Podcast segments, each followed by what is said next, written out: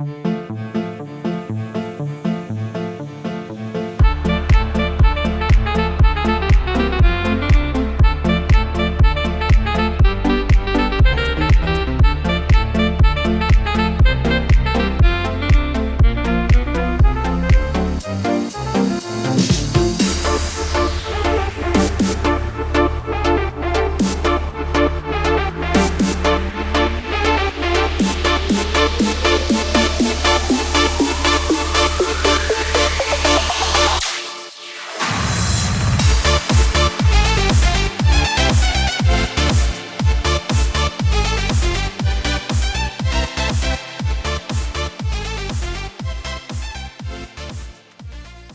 Star Wars fans and Rule the Galaxy fans. Um, thanks so much for being with us. It's Joe in the pilot seat as usual. And uh, we are actually celebrating chapter 158 of the Star Wars Rule the Galaxy podcast. And uh, we've got a special guest today. We'll get to him in one second. We're really excited about that. Uh, but uh, as always, you can follow us at Rule the Galaxy SW on Twitter and Instagram. Rule the Galaxy podcast on TikTok, just Rule the Galaxy on Facebook and YouTube. Um, you can get cool gear with the Rule the Galaxy logo on it at Rule the Gal at Rule the Galaxy, all one word on uh, Etsy. So go to Etsy.com, type in Rule the Galaxy, all one word. Get your shirt, your hat, whatever. Uh, you know, tell us what you need from us. We'll get it made. And uh, last but not least, you can always email us at Rule the Galaxy SW at gmail.com. You know what? Just it's great to see our fans sending us emails and checking in with us. And we've got a ton of them checking in with us on Twitter as well. But to get past all that, even though I've screwed up to start the show, um, we're really excited because we have our guest, uh, Mr. Chris Kempshall. Um, hopefully that's correct, Chris. Yeah, and that's it. Um, okay, and he is the author of um, the history and politics of Star Wars, Death Stars, and democracy. And uh, gosh, it was great. Chris reached out to us when we were doing some interviews with, I think, John Jackson Miller or Drew Karpyshyn and uh, you know other authors in the Star Wars universe, and and mentioned that he was writing a book. And with our busy schedules, this is the first we got a chance to to meet up. So, Chris, thank you so much for being a part of the show. Thanks for coming on. How are you? I'm good. Thank you so much for for having me on. I've been really looking forward to it. Um, yeah, it's good. I mean, you're sat over in America at the moment, and I'm sat over here in in England, and we're in the midst of a heat wave. So, um, you know, if I just spontaneously burst into flames at some point during this, um, uh, consider I'm doing I don't know like an Anakin tribute act and just move on to the next segment or something. Well, we'll just call that the Mustafar segment of the show. There we go. um, so you know, I I I'm gonna hop in and and you know, um, read some of your bio here. Just just some great stuff here. I mean, there's things you know. Actually, I don't even know if I'm qualified to be having you on our show with all the great stuff in your bio. You you're actually a doctor, Doctor Chris Kempshall, uh, historian of Allied relations in the First World War.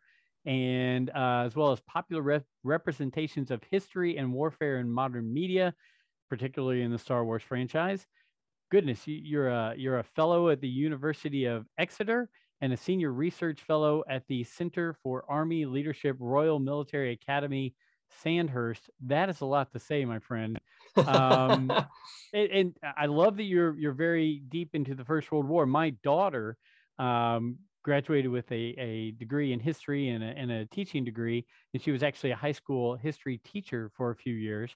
You've got a lot of stuff going on here and to then go write this book. And it looks like um, you just also wrote another Star Wars book, Star Wars Battles That Changed the Galaxy, with Jason Fry, Cole Horton, and Amy Ratcliffe, correct? Yeah that was a that came about as a weird outcome of me writing the the history and politics book. It kind of it got tweeted out on, on like by, by the british library of all people on twitter a few years back and dk contacted me and said do you want to come and write a help us write an official star wars book? And it turned out i really did want that. I think most of us would um yeah. actually i probably wouldn't because my writing skills are way down there on my list. I don't even know if my speaking skills are that high but i do it all the time. Um you know, looking at this First World War thing, it really stuck out to me. And this is a question before we even get into Star Wars. and just, you know, throwing a curveball at you.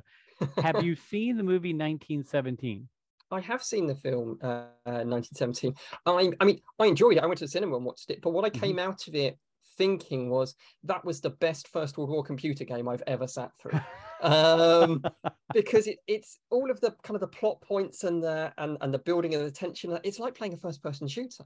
Um, and you know, oh, I, now he's got to cross across this kind of this canal and he's got to climb over this bridge. There'll be a sniper in the tower because it's a first person shoot again. There's always a sniper in the tower. And I no, I, I super enjoyed it. I really, really liked um 1917. I liked the you know the attempt to make it all one shot um because yes. i've got a my my original background was in media studies so i was kind of playing spot the cut at points you know if like a, a piece of wall moves across the the front of the camera or something like that well there, there's going to be a cut in there because i can't keep going forever um but it was good. I really enjoyed 1917. It was a it was a fun, interesting film.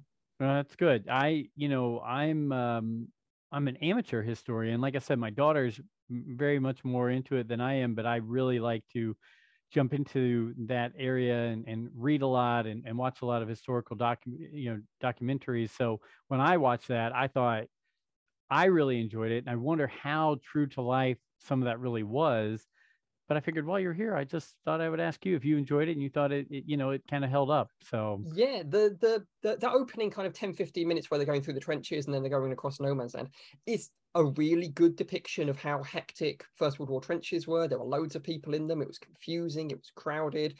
The stuff across no man's land was a pretty good pretty good representation of what no man's land would have looked like in the first world war. So yeah i've definitely seen far far worse first world war films uh, for, for historical accuracy than that. Well that's awesome. That's awesome. Um well good. I didn't mean to throw that on you there no no it's direction.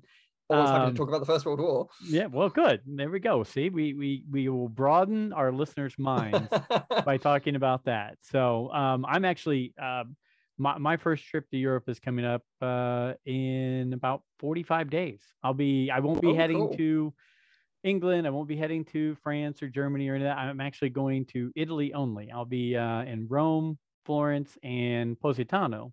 Um, so probably not jumping into too much World War One era things right there, but really excited to go to that. And it'll be my first trip to Europe. So very oh, excited. Have an amazing time. Rome is a great city to visit. It's it's a huge amount of fun. Well, I've I've told my wife we're gonna hit Rome. We're gonna wear her out there. Then we're gonna head to Florence, relax a little bit, and then finish up at the beach and just relax until we come back home. So that's the way to do it. Rome is not a relaxing city. No. And I didn't want to finish there, not to take our no. listeners down another path. I didn't want to finish there and be so tired and get on that plane and head home. I wanted to be relaxing as we headed back to the States. So yeah. hopefully I'm going that. this the right way. So anyway, so we've we've gone down a couple different paths there, and I apologize. So, Chris, what what are the best ways for people to find you? Uh, you know, whether it's websites, whether it's Twitter, whether it's you know Instagram or any other things like that. What are the best places for people to find you to learn more about your background, your history, and and then what you're doing with Star Wars? So, uh, one of the benefits of by the looks of it being the only Chris Kempshall who has ever existed, is that all of my social media is imaginatively at Chris Kempshall um, so that, that's it's at Chris Kempshall on Twitter, it's at Chris Kempshall on Instagram.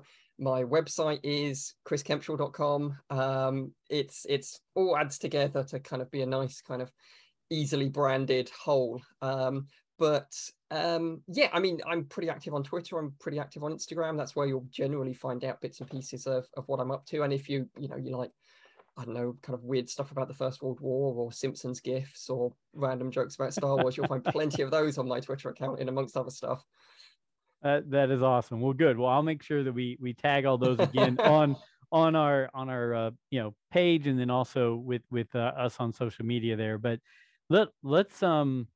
We'll, we'll, I'll tell you what, we'll do a little bit of this. We'll hop into the book, but then we'll, we'll kind of do segments where we ask questions about other things Star Wars related. So, you know, the, the book is uh, and I always hate that I don't I don't want to mess up the name here.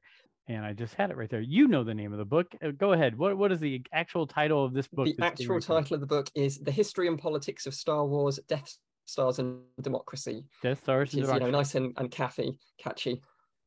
Oh, you could have made it a little shorter, right? I could have made it like a little me. shorter. No, but it, it's good and it encapsulates a lot of things there. I mean, if you think about, you know, all the things in Star Wars that, that people say let's be political in Star Wars, let's not be political in Star Wars. There's a lot to to chew on in those topics right there. So um, is, this book will be coming out soon, correct?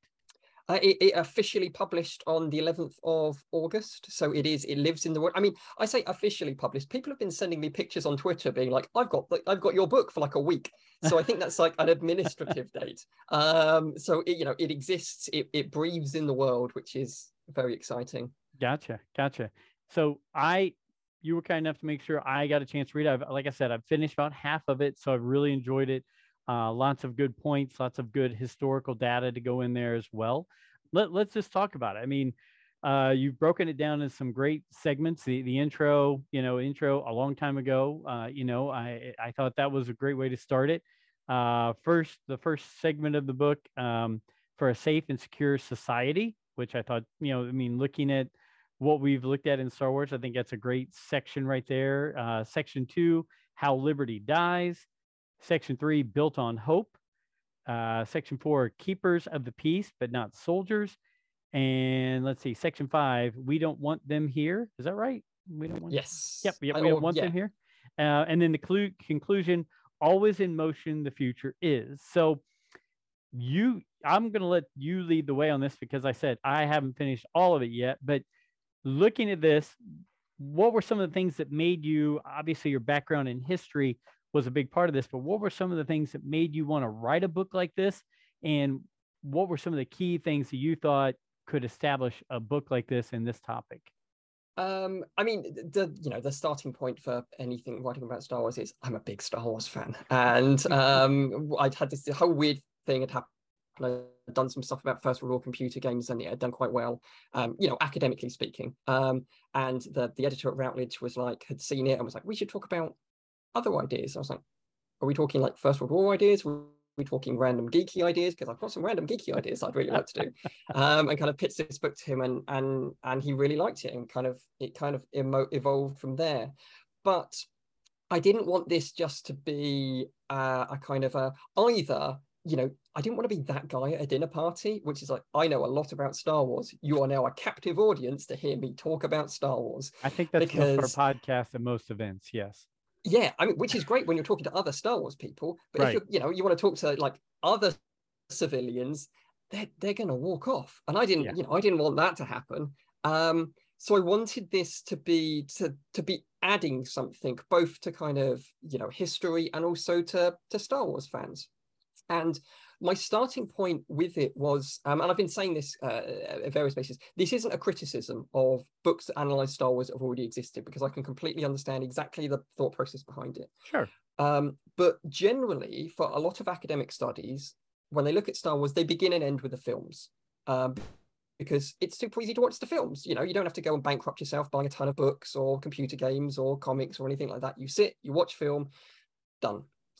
But I've my starting point with it was to to simply just look at the films is to miss you know a huge amount of stuff that's 100%. super important that the fans are really invested in and are interacting with history and politics and various events in exactly the same way that or, or kind of in different ways that the films are but you know they they're not approaching it from a from a completely different standpoint they're, they're trying to utilize real world stuff in exactly the same way that George Lucas was with with A New Hope.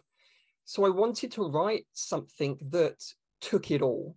You know, the books, the old expanded universe legend stuff, the current canon, the computer games, the comics as much as I could, random tabletop games, um, TV shows, and the like, because I wanted to show that all of it counts and it all feeds into each other you know the, the the line between what goes into a film and what appears in a book is so heavily blurred that you know stuff goes backwards and forwards from it you know george lucas can say uh, repeat, repeatedly did that you know i'm not influenced by what happens in the books but he still named Coruscant Coruscant. Um, yep. He still used Dathomir and the like. You know that that turnstile isn't as as fixed as George Lucas might might want us to think it was. Um, and the the the overarching kind of mission objective was with the book was to go okay so we take the films we take the books we take the tv shows we take everything. And then we try and answer the question when star wars speaks to us what is it trying to say? Sure. What are the messages that it's trying to put across whether or not it comes on the film or on the page? And I think the only way you can answer that is by gathering up as much of the material as you possibly can and saying if it's got a Star Wars badge on it, it counts. And collectively, we begin to see patterns emerge, and we begin to see, you know, distinct moments and distinct eras within publishing, within the films that speak to very specific real world things, whether or not it's happening, you know, thousand years ago with the fall of Rome, or five years ago with the fall of the Soviet Union, or now with the war on terror. All of it is drawing on stuff. And when you put it all together, it's it's actually quite a convincing collection of material and sure. it, it speaks about really interesting stuff. Well, one, I agree with you on on all that. I think um the thing that I've learned and seen from reading books, watching movies, watching TV, things like that is so much of what we see, whether it's subliminal or meant to be right there in our face, is the perspective of the writer. Yes. It's perspective of what they see, what they think. And then it's not so much of a you will think the same way I think. It's here's my thoughts, take yeah. them as you will and and I read into in the in the first half of your book, I I read so much into it to where I thought there are certain things where I definitely see where this is coming from, but at the same time, I I can see them in a different way. Not yeah. not to say that they're you know cut in stone by these authors or by the directors, but I can see where they're going, and I can go, okay, they're correlating it to this, but yes. in my life and when I grew up, th- this is what I'm correlating it to. Yeah, um, but I, I really, I really like, I really like where you're going with this. Couple quick questions. One, um, Mark Newbold. Do you know Mark Newbold? Have you met Mark Newbold? And the only reason I'm asking is because I have met him. Like every American, I think everybody in England knows each other. And Mark's Mark's in England, and I will tell you what: if there's a nicer person, I haven't met him. Um, well, maybe maybe Steve Glosson and Scott Rife and Adam Bray, but th- that's another story for another time. Mark Newbold is he's in England. He works for Star Wars.com, Star Wars Insider. Oh, he's cool. Run, he's run the podcast stage the last few times at um, Celebration. But what I'd like to do is, if you haven't met him, if you don't know him, obviously Star Wars Celebration, you're you know was coming up next year in England. Yeah, I'd love to excited. get you two together because I think you two would have a grand conversation. Uh, so don't mind me. I'm going to connect you offline with him because Mark's just a great guy, and he runs Fantha Tracks, the podcast. Oh yeah, yeah, yeah, yeah. You you you should definitely get yourself on there because they have a great following and they do a great job. Um, so that was my first question. My second question was um, about how long do you think? Because this took a lot of research. How yeah. long did it take you to write this book? So I signed the contract for it in May 2017. Um, wow. And um, obviously, we are now five years later, and it's not May 2017 anymore. Um, now, some of it took a reasonable amount of time, and as I, you know, made clear to my publishers at various points, this is not my fault that this book is late.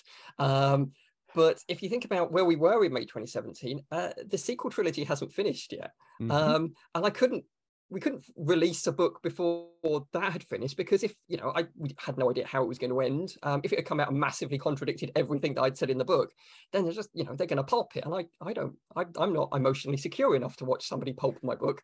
Um, and um, so obviously we were kind of waiting around for for you know Lucasfilm to finish releasing the sequel trilogy, and Rise of Skywalker got delayed like two or three times and pushed back at various points. Um, and then, um, you know, there was uh, the pandemic happened and various archives closed, which means I couldn't get in and look at various books I wanted to.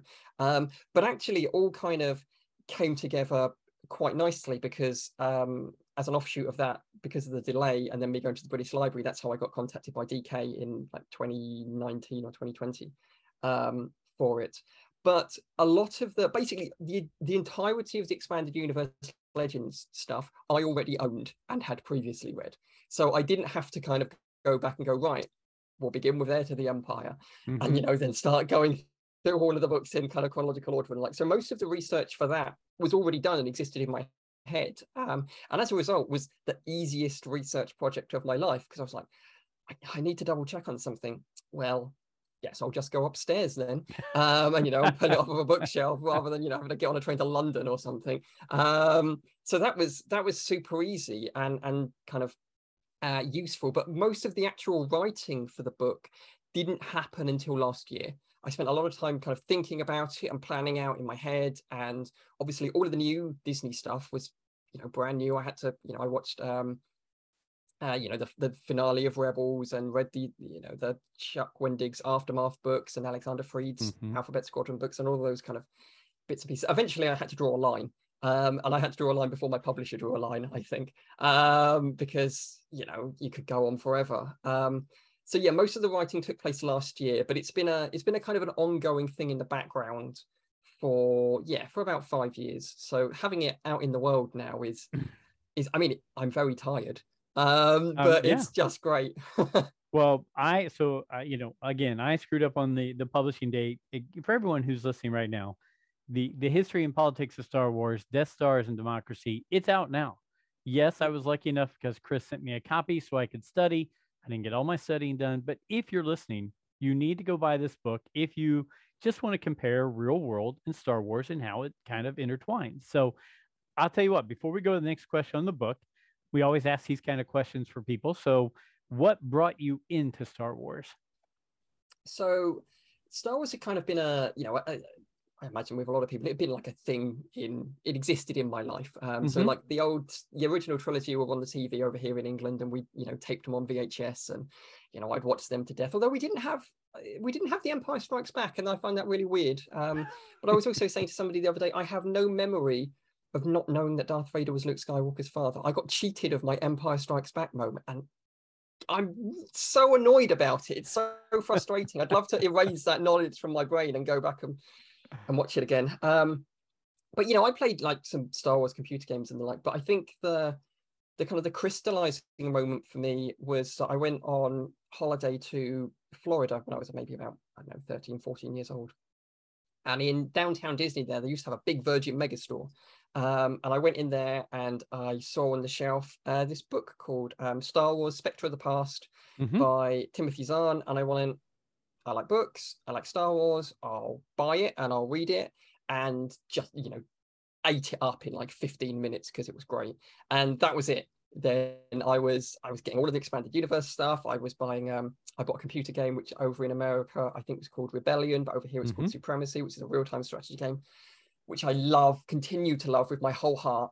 Um, and I just kind of descended deeper and deeper and deeper into Star Wars. Um, and yeah so since about kind of 13 14 years old was the moment when i kind of had my full star wars expanded universe moment no no worries that's a great story i um i also you know i grew up with the original trilogy so i was lucky i was blessed to have that but um obviously the Thrawn trilogy brought me back to star wars in such a huge way um and i was lucky enough that earlier this year I was at an event. Um, we were doing our podcast at an event called the ICC Con in Nashville, Tennessee.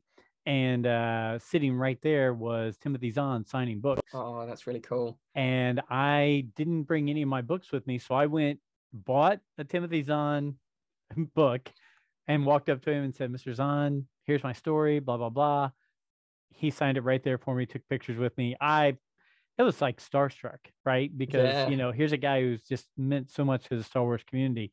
Um, a quick story, and everybody, all, all, of our listeners have heard it, but I actually wrote a handwritten letter to Timothy Zahn after Heir to the Empire, so in 1991, and he actually wrote a handwritten letter back to me.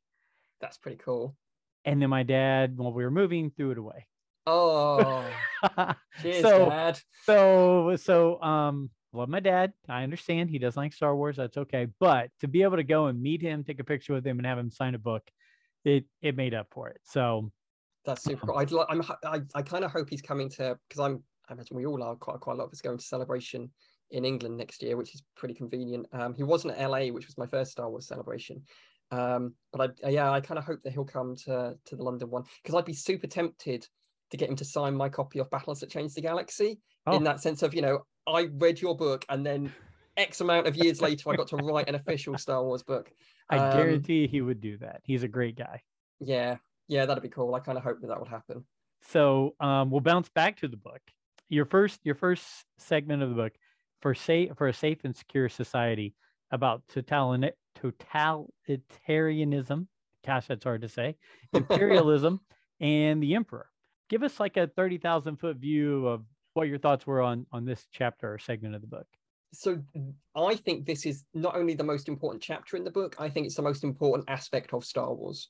Um, that if you're talking about like Star Wars is real world, historical and political and you know stuff that they borrow from our world, um, the Galactic Empire is the most important part of Star Wars because it's the part that is the most stable, but also the most flexible. The Galactic Empire evolves to be whatever Star Wars needs it to be mm-hmm. in any particular time period. So, you know, it can be America in Vietnam, it can be the Soviet Union in the kind of the 1980s, it can be the post Soviet Union in the 1990s, it can be America during the War on Terror, it can be the Nazis, it can be the British Empire, it can be anything that the writers want it to be.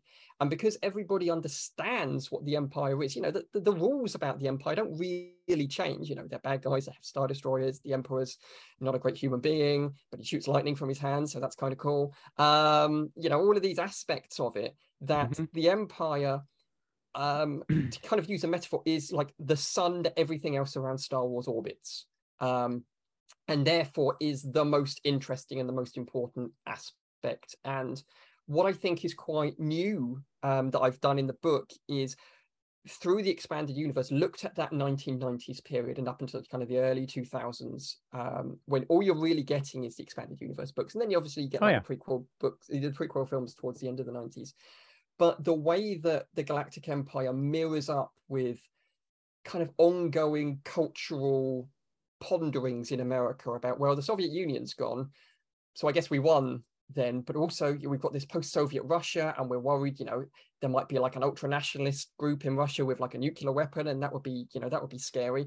And you go, well, you, America says that, and then you get a film like Air Force One with Harrison Ford, which is exactly about that, and then you get um, a book like or like the Jedi Academy trilogy, um, which is entirely about that. Um, you know, this super ideologue Admiral Daala, and she's got a super weapon as well. And these these things just repeat themselves over and over again and I just think it's fascinating the way that the empire continues to exist and breathe in these historical spaces. You know, I a couple things from that because I, I did I got to dig deep into that chapter. One, I like all the things you kind of coincided with it. I think, you know, obviously for Americans, this is going to sound please don't take this the wrong way, but for Americans, uh, a lot of the times you you think of um, Great Britain as the as yes. the empire before the American Revolution. Yeah. Uh, you you sit there and you go, oh my gosh, they had colonies, they had their hand in everything. It was their way. You were, you know, you were under the you were their subject. They had no rule, right? I mean, so that's yeah. one extra layer that I looked. I was like, you know, even looking further back, that was something that stood out. But then living in America today and and being old enough to know what it was like uh, to go through um, I missed Vietnam. I was born during the Vietnam era, but seeing the time frame uh, of the first Persian Gulf War and then seeing the war on terror start, something that kicked into my head was, you know, I, I'm I lean one way or the other on politics, so we don't have to get into that. But I will say the government in general, by doing that that safer but secure government, to where we're going to oh we're going to give you all this safety but we're going to take this away from you. And yeah. and so that really stuck out to me in that you know those things not only the things you brought up but those two things stood out to me on on that first chapter there as well. So but you're right sticks very much to, to regular world stuff right there. So there's a really interesting mm. book again about um, kind of history in Star Wars that your your, your listeners might like called um, The Empire Triumphant by uh, Kevin Wetmore Jr. It's a really really good book. I like it a lot. Um, and his examination of the empire was again largely focused around the films, but he made a really interesting argument, which was how imperial is the Galactic Empire in the films? You know, if we think about your example of the British Empire has lots of colonies, has lots of space, but does the Empire have any of that? Do we know? Um, you know, we're told obviously the Empire is bad, but what what makes the Empire imperial? Um, you know, in its in its sense, other than just a big bad government. Um, and what you end up seeing, um, again, through parts of the expanded universe, but weirdly, or not say weirdly, super interestingly now in the Disney elements is exactly how imperial and colonial the empire is. They're constantly looking over at the next door neighbors and going, mm-hmm. "We really like your stuff."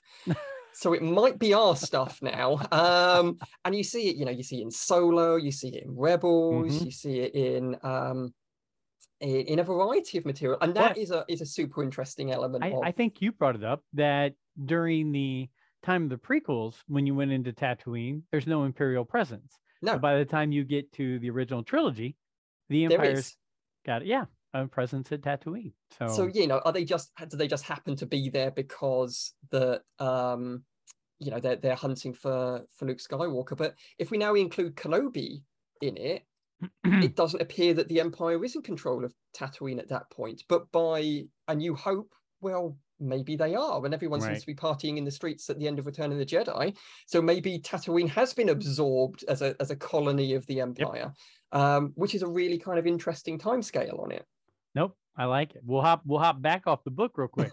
Do you have a favorite movie or show of the Star Wars universe? Um, so I'm going to be greedy with the movies because I have uh, basically I have a favorite of each trilogy, and I find right. it very hard to to split them up. So you know, I, I, I imagine like a lot of people, I I love, I really like The Empire Strikes Back. I find it super interesting and super compelling, and I for all, any number of reasons, but I, I like the fact that it does it does a film backwards. You know, the the big battle scene is at the beginning rather than you know you're not building towards like a big land battle on Hoth or anything like that. So I love I love those aspects. And again, for getting a, a little bit of an inside look into the Empire, um, I really like Revenge of the Sith um, from the the prequel trilogy. Um, you know, it's not it's not an uplifting film, um, uh, but you know, it's it's a it's a fun, interesting film, and it, it, gives us something that you know everybody had been waiting for for mm-hmm. twenty or thirty odd years for um, to see the the fall of the Republic and I really like the Last Jedi. Um, I, I, I thoroughly enjoyed the Last Jedi. I know it's not for everybody, but you know, there's an element of every part. You know, there's always parts of Star Wars that aren't for everybody. It's you know, everybody doesn't have to like the same things. But I really liked the Last Jedi. I don't. I came out of the cinema and I saw it at midnight over here, and I just spent days thinking about it, like a long time thinking about that film, um, and leaving the cinema thinking because if you take into, the, into account the prequels, we all know where the prequels were going. It wasn't going to be like a shock when Darth Vader, you know, lost mm-hmm. lig- you know, uh, limbs and got into the big suit. Leaving after the Last Jedi, going, I genuinely don't know what Star Wars is going to be next, and yeah. that I, I found that super cool. Um, so all three of those, um, all three of those films were were really good, and I really enjoyed them. I like Rebels a lot. Oh yeah. Um, I like all I always find it interesting when kind of people start watching the Star Wars TV shows because they actually all follow a very similar formula of the first season is generally quite compacted, you know, a couple of the characters, it's a, often an element of, you know, adventure of the week stuff. So you bed in and get to know everybody.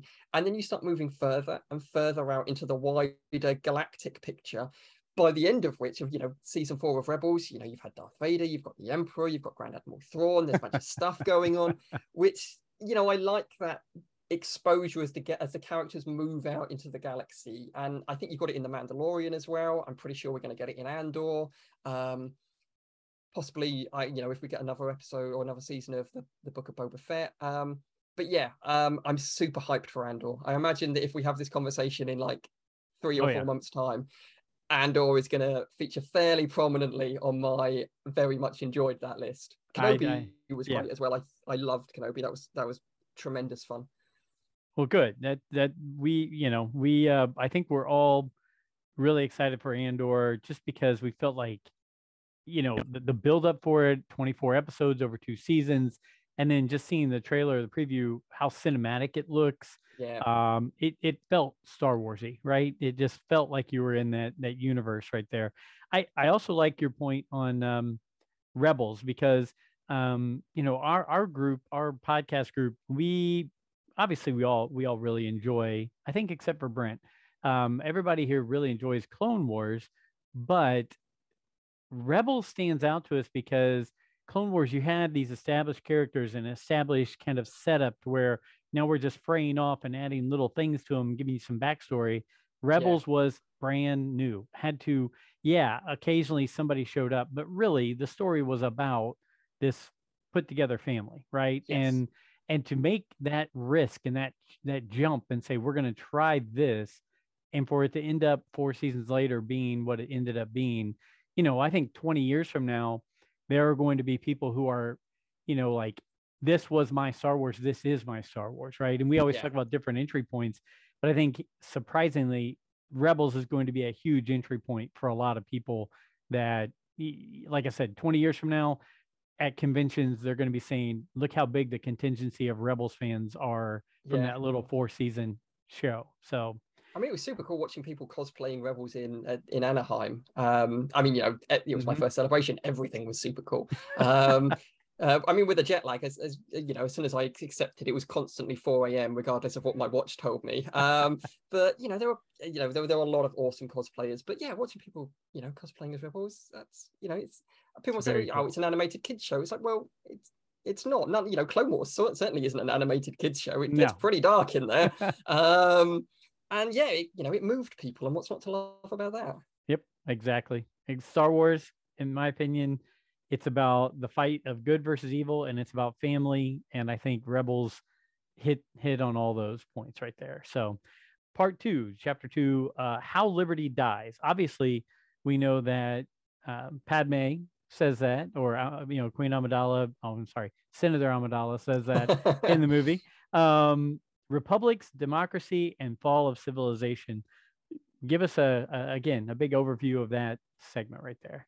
so this this chapter basically focuses on um, how does star wars portray democracies or you know or the alternative to a totalitarian state whether it's like the old republic or you know the new republic of the expanded universe or the new republic of the of the, of the sequel trilogy um, and the overarching message that is delivered is it doesn't work um, democracies in Star Wars never function. Um, they are always bureaucratic and isolated and corrupt and ripe for, you know, manipulation or takeover by some kind of nefarious Sith Lord or fascist in waiting. Um, Star Wars presents like, like a weirdly bleak view of actual democracy. Um, and I think, I think the main issue that it flags up is so when you get um if we go to like the the prequel trilogy, you know, you've got Anakin and Obi Wan facing off against each other in, in Mustafar, and Obi Wan Kenobi goes, "Anakin, my my allegiance is to the Republic, to democracy," which sounds great. It's you know, it's a lovely, lovely soundbite. There are no elections in the Star Wars universe. what democracy is he talking about? Um, Senator Amidala got pro- got appointed as a senator after she finished being queen by the, the next queen. So who Mhm. is actually electing any of these people? And you end up with exactly the same in the expanded universe of of the, the New Republic. Um, you know, an ongoing character of those expanded universe books is Borsk Fey'lya, who, when you pronounce his name like that, is perfectly named. Oh yeah, because um but he it doesn't matter how many times he screws stuff up or you know how many times he you know blocks something from happening which is a you know a net good thing there doesn't appear to be any consequence because did who voted for him? Who's continuing to vote for him? He ends up leading the galaxy at one point. Right. Who's making these decisions there is you know the the the, the republics are a democracy apparently in name only there is no participation in them and as a result they always collapse Well, I again reading this one, some different things pop into my head. So I'll just throw these out there. One, I love the movie Angels and Demons. I love the book first, but the movie's good as well. Um, I actually like the book better, but that's neither here nor there.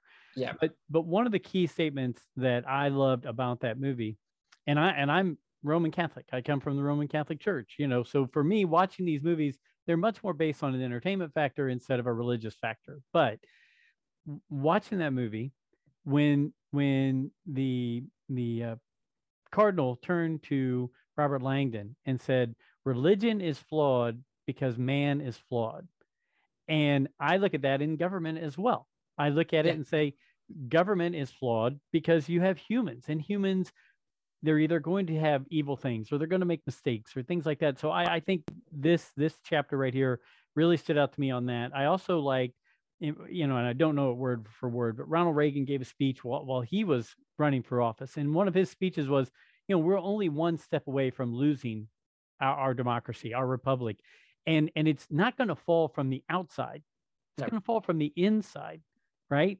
and and being a person that lives in the united states right now you look at it and you go okay well you can see some of these things and it doesn't matter which aisle side of the aisle it's on you know we we sit there and we go how come somebody's in office for the next 40 years once they've been elected for office?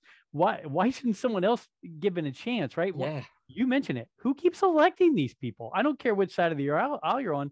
If somebody's at 40 doing this office why at 80 are they still doing it there's got to be somebody else who could have done something better or tried something new in that time frame but but it seems to be a human and, and star wars related thing to where all these things kind of come together and you i'm looking at in real life what what they're saying and what you're showing in, in the star wars universe. Yeah i mean what i find is interesting i mean it has to be kind of caveated that some of this you know the the, the constant issues with democracy is is important for telling a story because no one's going to you know go out and buy a book which is star wars going there's an existential threat it turns out there's a sith lord and he's got a super weapon but it's all right because the government is functioning perfectly it's a well-oiled machine we're going to take care of it before lunch um, that's that's not that's not fun. No one wants to read that. Um, but it's interesting because you know your point about democracy being lost from within is exactly George Lucas's point, and he makes it repeatedly about the prequels that democracies are given away by the people into mm-hmm. you know isn't overthrown there isn't a coup or anything like that people willingly give it away to people that they shouldn't give it to and so um, many times it's to the person that does that is charismatic and does have that smile that people think, oh well, look at this nice look at Palpatine. Look yeah. at this nice person that we can all trust. And he's been doing this for so long. He has to know what he's doing, right? I yeah, mean, what a guy. He calls yeah. everyone friend. He, he's always laughing. He loves democracy. um, what a great guy. Why wouldn't you? I mean, at the beginning of the the Revenge of the Sith novel, which is basically a poetry novel within two hardback um, bindings. um, it talks about how much Palpatine is loved um, yeah. by the people of of, of the galaxy. Um, so you have this kind of fear of it being given away. I mean, you know, as far as George Lucas is concerned, the the greatest villain to ever walk the, the earth is Richard Nixon. Yep. Um, and you know that's that motivates a lot of his fear. But I find it super interesting that George Lucas's standpoint is, you know, democracy is precious, it has to be protected, it cannot be allowed to be given away to fascists. But he never actually presents a vision of what a good democracy looks like.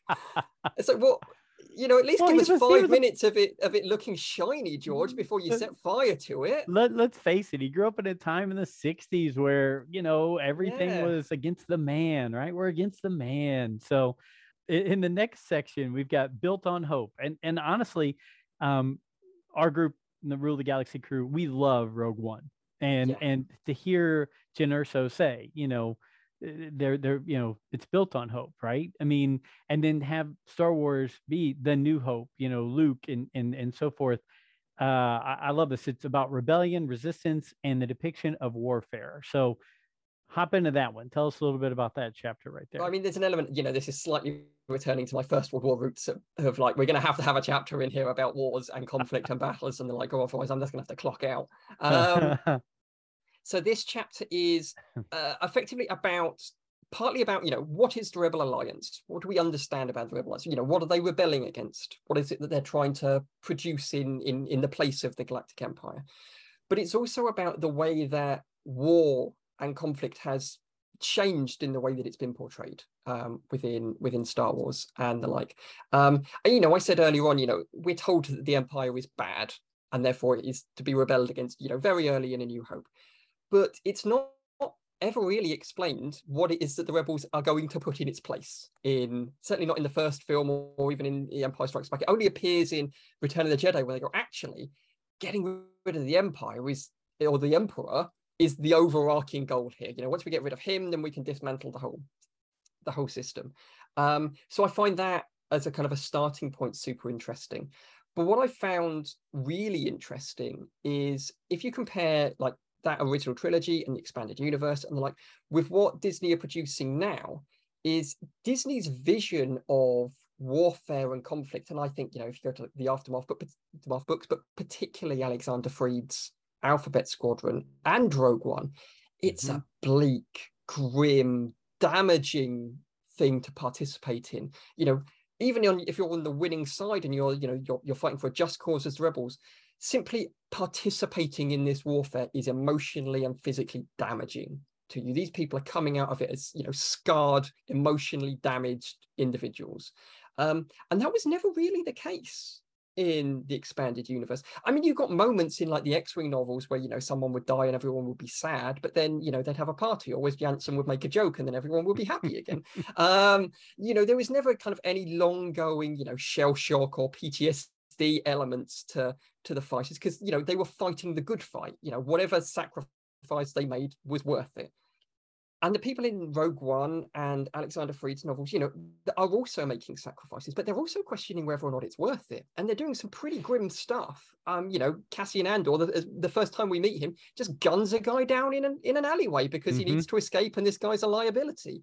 Um, in the um, the the the spin-off to um the first Battlefront game, which was about um, Iden Versio, and I've temporarily forgotten what the unit is called. Um, it's not Shadow Squadron; it's it's it's something else. Um, but they're talking, you know, they they've infiltrated the survivors of um, Saw Gerrera's um, resistance fighters, and they're calling themselves the Dreamers. They're using suicide bombs and they're targeting civilians. You know, it's a very different view of right. rebellion, and I find that really interesting the way that that's changed over time and the things that they draw upon so you know the historical examples or the real world examples they go they draw upon you know in the 1990s or, or now to go you know this is the vision of warfare that we are going to to give you. And you know there are reasons behind it but this is what we want you to understand about this particular war at this particular time. It's it's absolutely crazy. I mean it's um to think of just looking at warfare and looking at there's always there's always a group that that's trying to like you said dismantle and and take things over. But i think it's perfectly well done or illustrated by politicians to where politicians do the same thing. I'm going to give you a 30 second commercial and i'm going to tell you why my opponent is so bad. Yeah. And and they're you know kissing babies shaking hands but what are, what are they going to do that's going to be yeah. different? And, and then what? Correct correct. I mean that that when you were talking about that, it just popped right in my head to think that's exactly what I see when it's it's we're going to make it better. Well, it's great. How? How are you going to yeah. make it better? And oh, by the way, how does that affect all the rest of us? Because these tough decisions that these people are making that are battling that fighting that good fight, they've got to make these tough decisions to get us to that next step. That next step better be worth the life and the breath that they put in to that battle, right? Yeah. So when I was finishing this book, uh, you know, it, there's always stuff going on in the background. But one of the, you know, the things going on in the background when I was finishing writing it was the the, the withdrawal from Afghanistan, the mm-hmm. fall of Kabul, um, and you know, you, you come back to that. You know, okay, you're going to do a thing, and then what? What is the plan for once right. you have done this thing? Because if there isn't one in 20 years' time, we're back to exactly where we started. We we um, are. We are. And uh... yeah, I wouldn't be surprised to start seeing that appear in Star Wars media in the not too distant future because it's just ripe for a conversation about I don't know if they start doing sequel era stuff about the rise of the First Order. If you you know if you did not do X, then given enough time, Y will happen. Well, I uh, yeah, yeah I think, see. I reckon. I think I think there's always something to fill that vacuum, right? Yeah. Um, whether it's whether it's a terrorist group, whether it's um a leader of a country that is not looking at other people in a proper way, right? I mean, it, there, there's there's somebody out there who always wants to say, well, what what can I grab a hold of, and yes. what can I do? And so it's it's um, yeah, I mean, that's really scary to think about. And and let's face it, being being that I grew up with the first you know uh, attacks going on or the first war in the Middle East, and you're thinking, okay, look, you know that that was when I was 18, 19, 20 years old. And yeah. here it was being 30 and 40 years old, like, wait a minute, didn't I thought we did that already? Yeah. Wasn't that something that we did? It's just like the First World War and the Second World War. Hey, yeah. let's have the war to end all wars. Oh, wait a minute. 20 years later, we're, we're just repeating that again, right? I mean, it's just yeah, we're just good to go again. Is that we've all agreed? Okay, fantastic. Because I had plans. I mean, let's face it, we should, you know, if we follow along in the, the patterns of what's going on, we should be having a another round sometime. I mean, not that I want that to happen, but No. that's just human nature and that's what happens. So Yeah, it's never Um, a great time to be a historian. lots, lots and stuff to write about. Keepers of the peace, not soldiers. Great line, great line from the movie. Jedi, the Force, and the complicated morality of intrastate operatives, right? Yeah. Okay. It just rolls off the tongue, doesn't it? Yes. No, no. I look, like I said, reading, writing, it's not my thing. I just I just come up here and talk. Um, but I, you know, great thing. I I go back to the prequels and I'll let you obviously talk about this chapter, but the the things that go through the minds of the Jedi, especially you see Obi-Wan now in that PTSD afterwards in the Kenobi series. And and to think here was a guy who was like, hey, I, I am. I'm just here to keep the peace. I'm not here to go lead all these men off to war. I'm not here to battle. I'm here to make things better. What you know, and then what are the results and what are what are the after effects of that? So I'll let you run with this one on chapter four, keepers of the peace, not soldiers. So yeah, this this one is about the Jedi and the way that they've been portrayed and ways that we can understand their actions and the like through it. And what I find interesting about the Jedi is obviously, you know, again, the rules of Star Wars I was talking about earlier, you know, Empire are the bad guys, Rebel are the good guys, and the Jedi are the super good guys. Um, you know, they use the light side of the Force. Um, they act, you know, for peace and justice in the Old Republic before the Dark Times and all that stuff. The problem with that is, is the question: Are they really?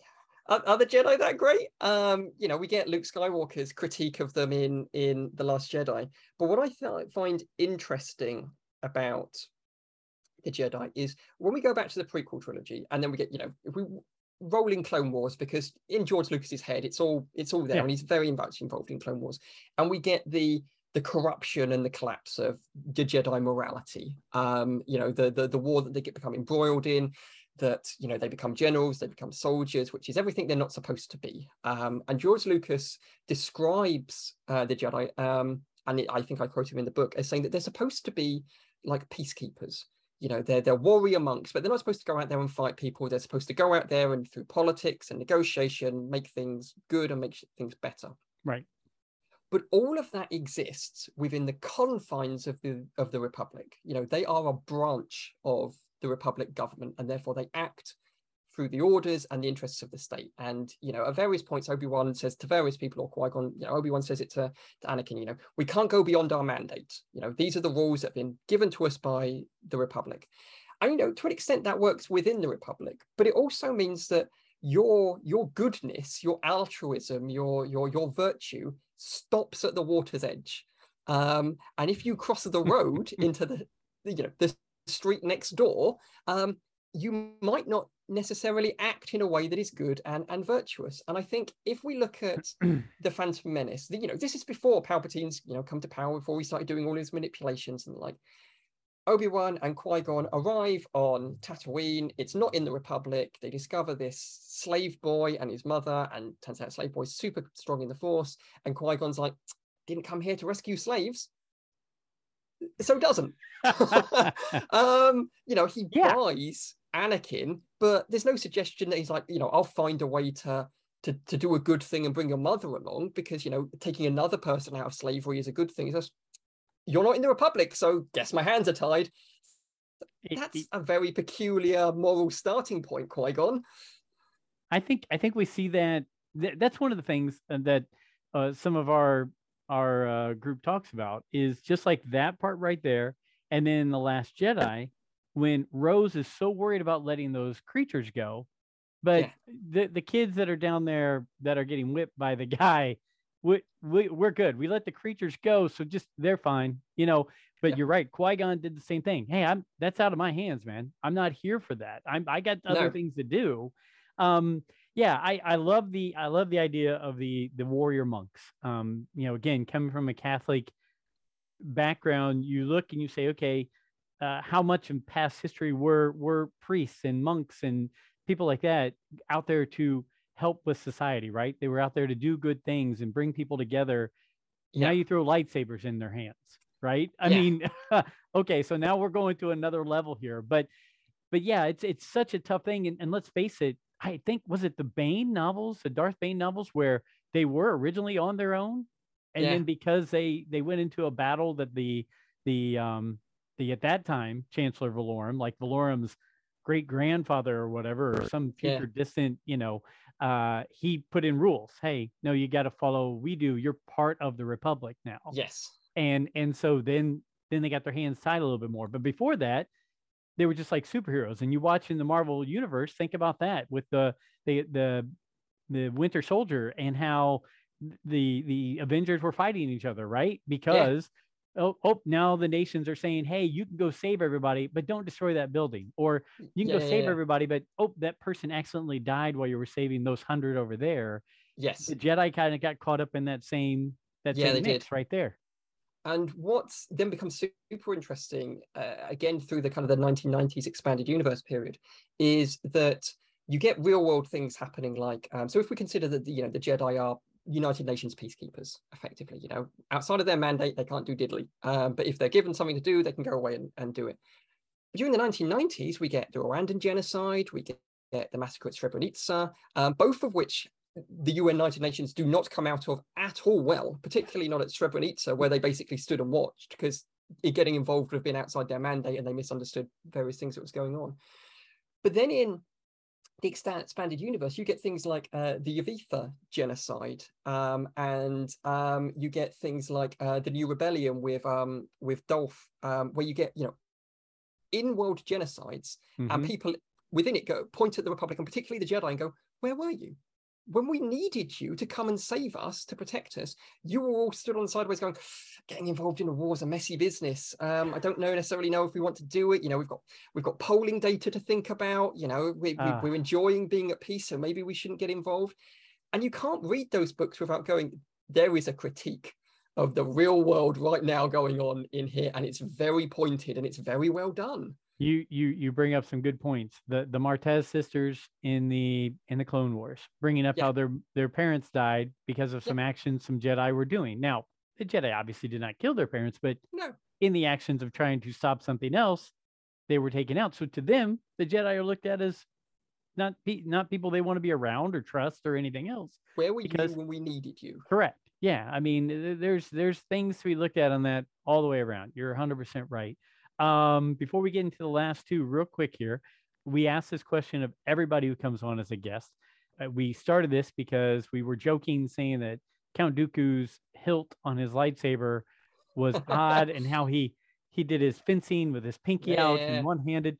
We joked about who would want to buy Captain Dooku's or Count Dooku's lightsaber at Disney, for example. Yeah. And, and then we started going, well, wait a minute. Now that we've read these books about Count Dooku, now that we've seen this audio, we heard this audio book about Count Dooku, we've gone deeper into his backstory. He's kind of a, there's kind of some really cool things about this character. But with that, we ask everybody, who who has your favorite hilt when it comes to a Star Wars lightsaber hilt? So, um, I mean, firstly, I would buy Count Dooku's uh, lightsaber at Disney. Um, I, you, you might remember back in like again, it was about the time that the prequels were coming out. Um, Master Replicas had um, the the license to do Star Wars lightsabers, um, and I got Darth Vader's, I got Darth Maul's, and the answer to your question, whose lightsaber hilt would I most like? I like the Emperor's. I think it's a really interesting design. Um, I think that you know the fact that there isn't an, an on button on it um, and you know it's triggered through use of the force to therefore you know have an element of plausible deniability. Wow. um, but i think because he has he has multiple lightsabers which have different designs he's got the you know the gold one that he uses to carve everybody up in his office in um, revenge of the sith. Um, but then when he fights um, yoda at the end of that film it's black. The you know the, the metal on it is has has turned black so it's a different aspect of his of his personality um, and you know the ostentatious kind of I like gold shiny things because I like power, but also I like dressing in black because I'm a Sith Lord, and you know that's that's our color chart. Um, but what I find interesting, and it, this I don't think this made it into the book. There were all sorts of things that didn't make it into the book. Um, but historically speaking, I think the fact that uh, Palpatine's first lightsaber that we see is gold plated at the same time that we see the likes of Saddam Hussein and his sons having gold plated AK 47s is probably not a coincidence. Wow. Wow. Interesting. Interesting. I'll, I'll I'm going to leave that one as it is right there. I think that's, that's good enough. You hit that one right on the head. chapter five. We don't want them here, and that's from the bartender at the cantina, correct? Yeah, when the droids come in. Yeah. So this one, aliens, androids, and far outsiders. I'd love to hear your your description of this chapter right here. So this chapter is is a, is one that's slightly kind of set apart from what comes before Agreed. it. So um, this you know it deals with the portrayal of aliens and it deals with the portrayal of droids and you know the representation of different species, but also um, different you know human races and the like. Yeah.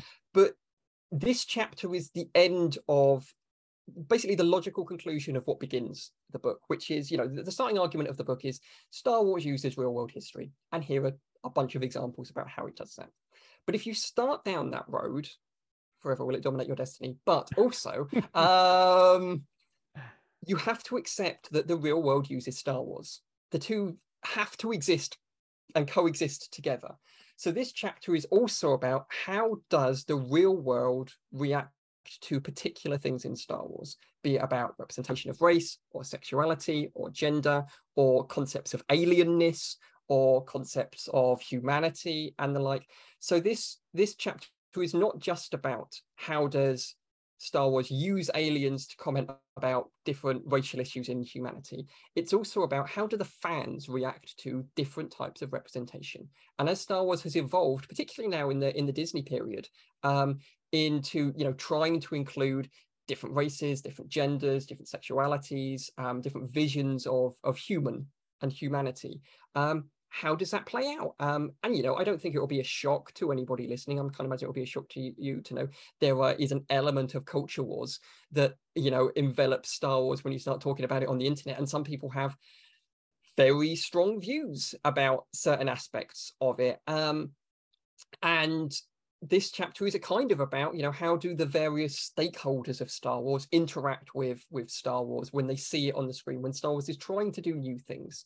Um and it was important to me to do this chapter partly because you know as you said right at the beginning you know people have to understand they go and watch a star wars film. It's not the necessarily the director going here's what i think you should think this too. It's here's what i think do with it what you want to um, you know it's a it's a product of their experience.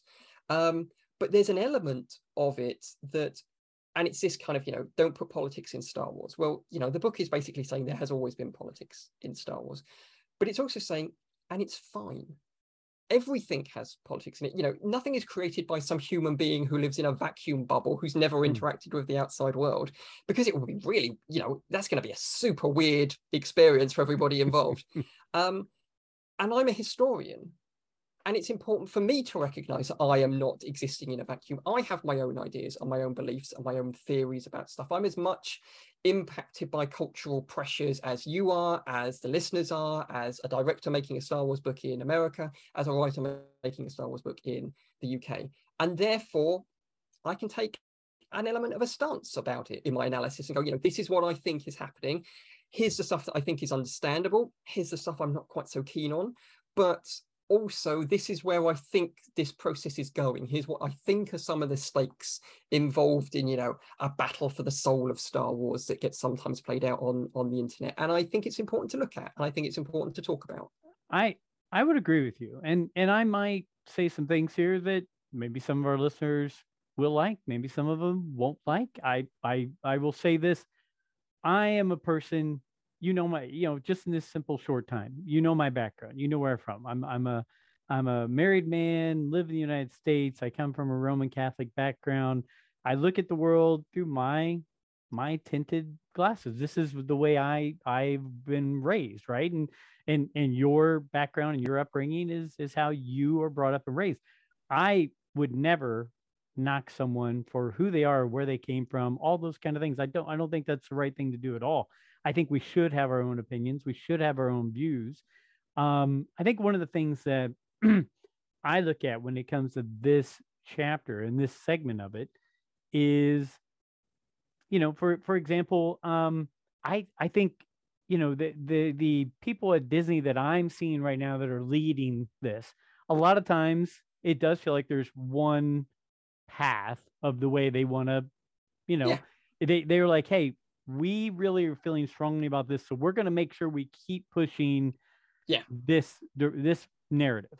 That's fine but for being the kind of people who say we're all inclusive we're all we want to bring everything together i don't think it's wrong to have a person who says well you know i i kind of look at things in a different way. Can we still make a character over here that looks at things maybe a different way? Because believe it or not you know we just went through huge elections in the us we saw how split the country was 50 50 right i mean it's it's you i know think i saw some of that on the news Yeah, yeah, lots of split things, right? So, but but there's a lot of times where I feel like Disney in general has said, well, we're going to stick with this 50% over here, and we're going to make sure that every bit of our stories feeds into that 50%, while the other Yeah. 50% is going, I love Star Wars. Can can you just keep making Star Wars have that 50%, but keep making my Star Wars too, right? I mean, yeah it can be a so church exact. But I, I, i, just mean thought none of us work for disney so well, I, there's a there's a good chance you could with these great books you're writing here. I mean, come on, you've got you've i got mean two books that are Star Wars related. That's awesome. Um, I, you know, I wouldn't. I, you know, if, if Disney decide that they, you know, desperately want to hire me, they've got my number. Um, but um, it's a weird one because you know, lots of people have been asking, particularly after I did Battles that Changed the Galaxy, you know, like an like an official thing.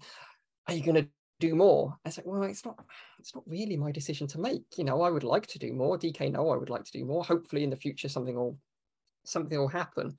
But what I've kind of been thinking about since you know finishing this book and it's and coming out everybody like you know, you know being super excited about it is that at some point and to be honest it's probably happening you know this this might be it is that i can i can do analysis of star wars as history books like this hmm and i can do you know official stuff.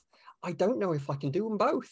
I just don't know if those two things can coexist because you know it, say you know something amazing happens i get to write like five new official star wars books and it's you know i have a whale of a time and it's great fun. And then in five years time i release the history and politics of star wars 2 um, more death stars and, and less democracy. Um, and you know i stand there and go you know there's even more history in star wars than we than we than we believed everybody. People are going to go well you're you're citing the books that you wrote. That's Oh. not analysis chris. That's that's talking about stuff that you did. That doesn't count. And at the same time like i'm then going to have a conversation with lucasfilm and they're going to go that doesn't count. You can't do that.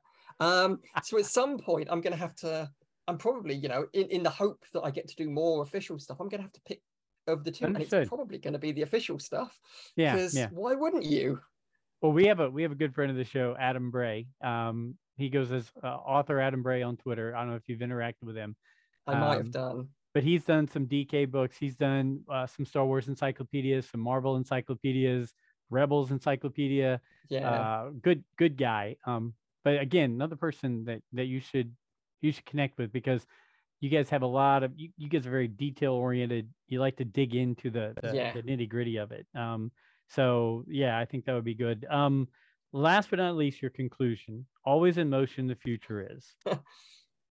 so this was i mean this is tricky because it's i don't know if you've noticed disney are releasing a lot of star wars stuff A lot. um yeah which is you know a good time to be a fan really bad time if you're trying to wrap up a book um of trying to figure out when you when the full stop goes. So this this is effectively me trying to predict the future um of what i think might happen in you know the, you know the obvious argument is star wars is not going to stop making star wars and therefore star wars is not going to stop making references to the real world and historical stuff. It's just going to carry on. It's just it, it is inevitable. It is fact. And therefore looking at okay what has happened just you know in the period of writing this book of stuff that might get drawn upon right. in future stuff so you know as i mentioned earlier um the fall of kabul you know the the the the effective failure of the war in afghanistan i would be very surprised if some element of that doesn't come up in star wars in the future um stuff going on in american politics is always ripe for for inclusion in, in pop culture and i would be very surprised if elements of, of recent events over there do not appear in in star wars Easy um, easy to write. Some similarities write. in there. Yes. yeah um but also then you get stuff like the high republic which is cool and which is interesting and um you know i read the first uh three major books for it and then had to go you know what the further into this I go, the, more, the harder this is going to be to stop. So, you know, I read like Light of the Jedi and uh, The Rising Storm oh. and The Fallen Star and super enjoyed all of them. Um, and it's it's cool. It's brand new, open sandbox Star Wars where anything could happen. And I'm I'm here for it. Um, palette. I, I like that. Yes. Yeah. Um, but it's also interesting to me the extent to which it is continuing stuff that has already existed.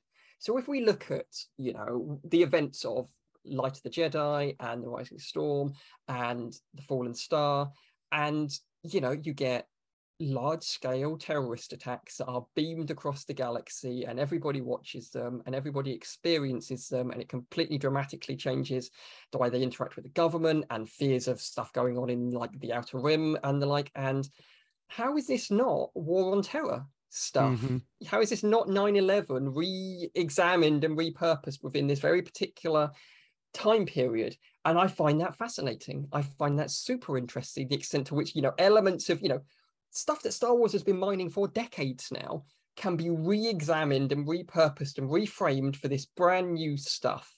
So the chat that that concluding chapter is basically me going, stuff that's happening now is going to get included. You know, Afghanistan, American yep. politics, and like stuff that Star Wars has always been using. Vietnam, you know, just look at Clone Wars and stuff like that. And you know, I would imagine we'll get some Vietnam stuff in Andor, for example. Just oh yeah, most definitely. Where it yeah. fits into the um, story, yeah yeah and but also war on terror stuff which is you know a big part of the prequel trilogy will continue to appear in elements of um I, I, imagine the high republic and who knows what else will happen but the the you know the the grand argument at the end of it is it will it will be historical it will be political because it has always been so um it is and just fact 100% and look you know i brought up some points that are in my head earlier, but I, I can tell you this: I love Star Wars. Yeah. I mean, Star Wars to me. I I, I message you back and forth on it. Our, our group, we want to have fun with it. We want to escape the real world to talk about this fake world, right? Yeah. Um, we've done it 158 times now where we've escaped and done this. Um, but it is good every now and then to do this, this, this course correction and go, hey, let's let's talk about some of the meat and grindiness of it, right? Um, yeah. and, and and I and I think it's it's good. I think it's good for you to have a book that does this, but just because maybe again, not every you mention it, not every person is going to say this part of Star Wars hits me just right. Yeah, that's okay because there are people out there that Star Wars Legos is their Star Wars, Star Wars yeah. video games are their Star Wars. The books only are their Star Wars. The movie. There's a lot of Star right? Wars to go around for everyone. There is, and you don't have to go. Wow, it's it it all hits me the same way. I my yeah. my group always talks about video games. You know how many Star Wars video games I've played? Big fat zero. I never played a game. Never played a Star Wars game in my life. I just don't do well with that. So I I take it in. Sometimes I'll sit and watch them play, right? Because I'm yeah. like, oh, it's like watching a movie. But you know, I, I think you bring up some good points that it it it doesn't have to hit you the same way. You don't have to like everything the same, but there are some things that touch base with the real world in this that we should really look back and go, huh, how does that hit me? Right? How how does how does that way that that director or that writer or whatever thought about it, how does that hit me in the way I look at Star Wars? Yeah. So I, I think it, I think you've done a great job of it. I'm going to finish up the book probably this weekend. Um, the last the last few chapters there. Um, so, but I, I I've really enjoyed it, and I, I've really enjoyed you coming and talking, and and hopefully I haven't butchered this conversation all to heck. No. no, not at all. I've really enjoyed it, and yeah, the fact that you know you invited me on, you wanted to read the book, it's you know that's basically everything an author has ever wanted to hear. You know, someone go, I you wrote a thing, I am interested in it, I would like to read it and talk to you about it. Is yeah, that you know, I was saying to you before we started, it's not the norm for academic books. I've never had this happen before. You know, I, there was an element of I might a book about Star Wars and history, I reckon this will land. Um, but you, there's no way of knowing. And, you know, yeah. I could have sent it out into the world and everybody come back and gone, this is just garbage, Chris. You, you're just talking about Star Wars and stuff I don't care about. And you not only do I not like it, you've ruined Star Wars and history for me. And then I've got to live with that. Um, and, you know, that's a lot of pressure to put on yourself. Well, I, I will tell you what, I'm going to make my daughter read it. The the his the uh, one with the history degree. I want to, I would definitely want to get her feedback on it. So, um, but again, thank you, thank you for being on. Like I said, I, I wanted to keep you for like an hour or so with your time and my time, so I can get back to doing what I need to be doing. Um, but but it's been a, a great pleasure. Again, best ways for people to track you. We'll put all that in the notes and, and tag everything for everybody. Any closing thoughts from you before we before we tie things up here in a nice little bow? I mean, what I will say is when we when we finish up here, I've got a discount code for 20% off. If any of your listeners want to use that on the Routledge website, I will send you the code for that. You can include that in the in in the show notes. Um, yes.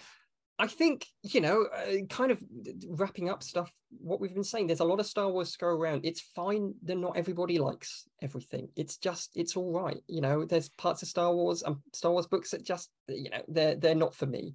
Um, and it's fine because I know people who absolutely love them. What I would say about um, this kind of this, this, this historical and political angle for it is almost look at it as if, as if you were reading a book with footnotes. You mm-hmm. can read the text and just take that and be like, you know, I'm just going to have this. This is, I'm going to take it face value and this is what I'm experiencing. But if you want to know like the behind the scenes bit about a little bit about, you know, how did this be put, how is this put together? What is, you know, the, is there a deeper meaning behind some of it? Is there something right, else I'm supposed right. to be getting from it? Look at the footnotes. And that's, that's what I, I want hopefully I, this book you, to be. It's something that enhances Star Wars for people. It doesn't ruin it for them. It, it definitely, I think you did your research because I, I was reading through, I was like, my goodness, there's a lot of notes on here. I was like, Mike, there, you know, it's going to this article, it's going to this book. It's, I was, wow, I was blown away. So it's much more while I read novels or I read books for joy and pleasure. This was def- definitely much more, like you said, it's definitely more an academic book that was bringing a lot of information that that maybe a lot of people didn't know. So, so again, thank you, Chris. I, I one, thanks. Two, I hope we do get to cross paths in the future. Uh, three, I'm going to make sure whether it's uh, uh, Mark Newbold or Adam Bray, guys who I think would fit very well with you and you, you, you'd have some great conversations with. I'm going to make sure I reach out to them and make sure you guys are all connected because I, I, think you're a good guy and you've done some really good things here. So thank you. Thank you from the Rule of the Galaxy crew. Sorry that everybody couldn't be here and it's just me. It would have been better probably ah, been cool. the rest of them. but um, let's keep in touch and and let's yeah. you know I'll be ready for your next big announcement, the next big thing you're going to be doing. So yeah, I mean, I, I, have no idea what that. I'm gonna I'm gonna take a rest for a while. I think um, before I suddenly have to start thinking, oh god, I've got to write another book. Um, so yeah, who knows? But hopefully, hopefully it'll involve Star Wars in the future, and that'll make me happy. You got it. Well, this this book should make a lot of people happy. From the Rule of Galaxy crew, from uh, from Chris Kempshall, um, to all of our listeners and followers, thank you so much. And until next week, may the force be with you.